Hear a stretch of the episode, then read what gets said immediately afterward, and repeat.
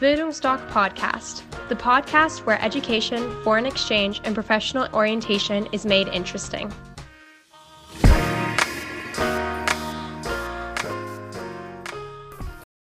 Wo beginnt Persönlichkeit? Was meinst du? Persönlichkeit beginnt genau dort, wo der Vergleich aufhört. Vergleichst du dich noch?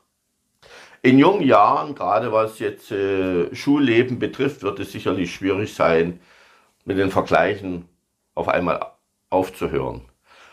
Von Vorteil ist, die Schüler, die bei uns ein Highschool-Jahr besuchen, merken im Ausland, egal wo sie sind, dass sich an den Schulen nirgendwo so über Klamotten definiert wird wie in Deutschland. So, da spielt das überhaupt keine Rolle. Hier in Deutschland welche Markenklamotten hat er an, wie schön ist das Handy und und und. Und da beginnt schon die Unzufriedenheit, teilweise das Mobbing. So, wenn ich allerdings dann größer bin und ich normalerweise reifer werden müsste oder bin, dann sollte ich mich mal hinterfragen, vergleiche ich mich noch. Also die jetzt zuhören und jetzt äh, paar 20 sind, 30, 40, 50, mal hinterfragen, äh, vergleiche ich mich noch weil es wird immer jemand geben, dessen Haus größer und schöner ist. Es wird immer jemanden geben, wo ich mir einbilde, der verdient mehr. Und das ist gar nicht berechtigt, weil ich bin ja besser. Aber warum kriege ich nicht die Gehaltserhöhung? Es wird immer vielleicht so sein, dass die Frau von Nachbarn schöner ist als meine eigene Frau. Also ich werde immer Dinge finden, die mich unzufrieden machen aus diesem Grund äh, auch mal aus der Komfortzone rausgehen, vielleicht auch mal ins Ausland gehen, sich mit anderen Menschen unterhalten, andere Kulturen kennenzulernen, weil ich auch immer wieder sage, gerade diese Bildung im Ausland, so und dann auch mal zu schätzen, was man hat, weil ich habe in ja in meiner Selbstständigkeit auch paar sehr tiefe Täler durch. Und seitdem weiß ich auch, wie wichtig der Zusammenhalt in der Familie ist wenn ich eine funktionierende Familie habe, das ist doch viel mehr wert als ein großes Auto, mit dem ich andere beeindrucke.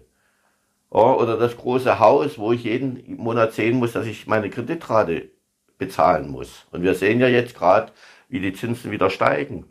Aus dem Grund, denk mal drüber nach, was kann ich tun, damit dieser Vergleichsprozess irgendwann bei mir, bei dir beendet ist. Komm gern auch vorbei. Wir haben immer gute Ideen.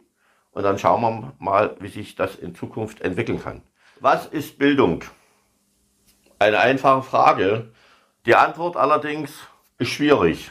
Da sehe ich immer, wenn ich diese Frage bei Veranstaltungen stelle, wie nachgedacht wird. Ich sage es mal mit den Worten von Albert Einstein. Der Mann polarisiert nicht, den glaubt man.